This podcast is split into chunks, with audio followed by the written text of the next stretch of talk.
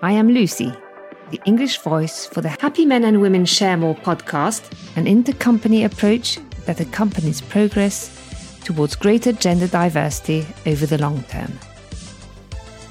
Gender diversity, the truth about what motivates us. Happy Men and Women Share More podcast, February twenty twenty-three. We all know that gender diversity is a complex change. It is indeed an unknown subject on which people can have very different points of view. It is a subject that arouses resistance. It is also a multidimensional change that implies questioning entrenched ways of working.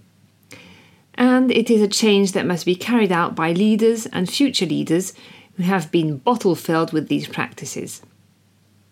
In this context, the question we are constantly asking ourselves at Compagnons and through the Happy Men and Women Share More approach is, what pedagogy for complex change? How do we get the company's employees moving on this type of subject? To shed some light on these questions, I chose to delve into a book which is a kind of Bible of motivation, Daniel Pink's book, called Drive, the Surprising Truth About What Motivates Us.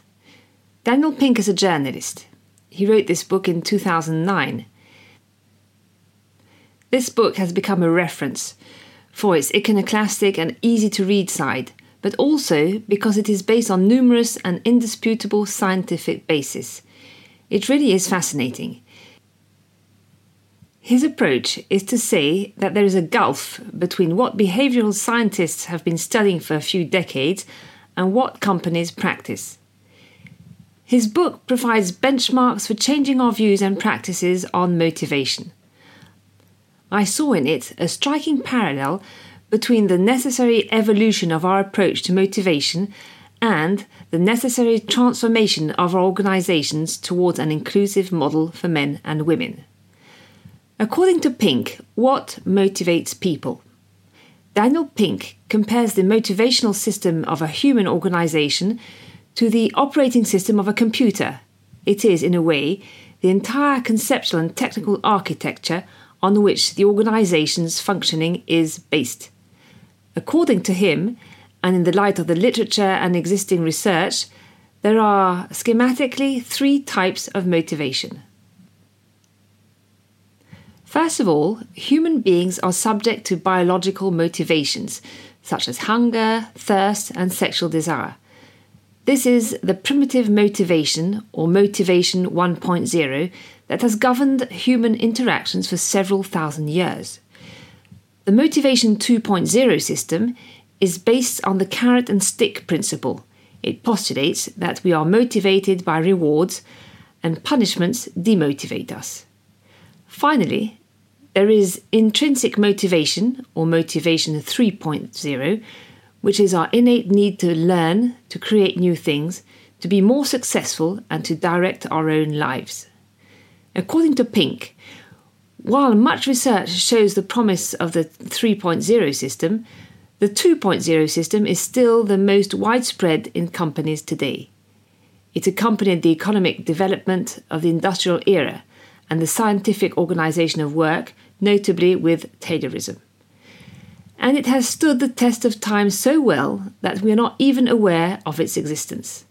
Most of our organisations today operate on the taken-for-granted assumption that the best way to progress, increase productivity and encourage excellence is to reward those who do well and punish those who do badly. Although the system has become somewhat more flexible in the late twentieth century, giving employees more autonomy and helping them to progress, this basic assumption has not really been challenged. But today, when jobs tend to become more complex, when they require more creativity and personal commitment, the two point oh motivation system is becoming less and less relevant. Multiple studies confirm this by highlighting the limits of the carrot and stick system. These studies involve, for example, engaging individuals or groups of individuals in complex problem solving and comparing performance according to whether or not they have a reward. The main findings of these studies are that the rewards inhibit creativity, denature altruistic acts and drive out the intrinsic desire to do good deeds, encourage short-term thinking at the expense of long-term thinking, encourage the search for the shortest route to the result, even if it means breaking with morality.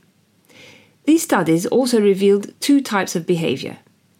Type I, which corresponds to individuals who are more interested in the motivation inherent in an activity, and type X, which corresponds to individuals who are more motivated by external benefits such as rewards.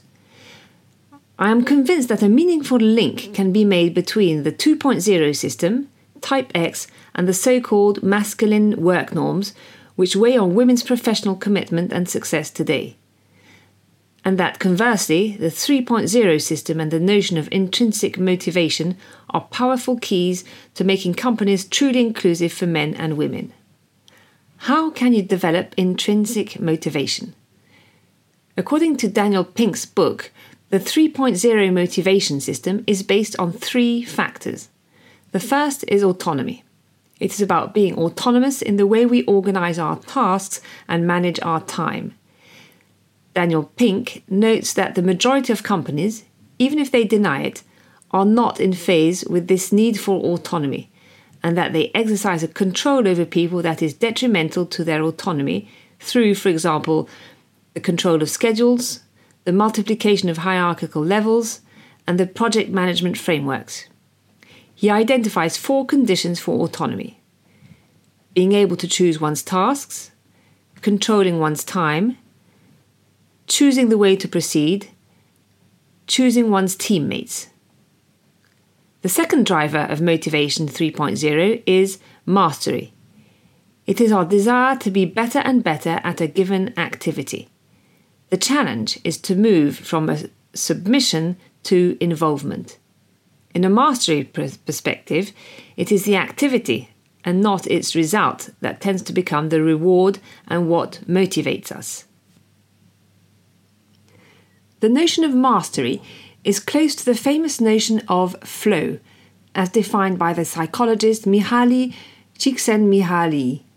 Flow is a mental state reached by a person when he or she is completely immersed in an activity or is in a maximum state of concentration, full engagement and satisfaction in its accomplishment.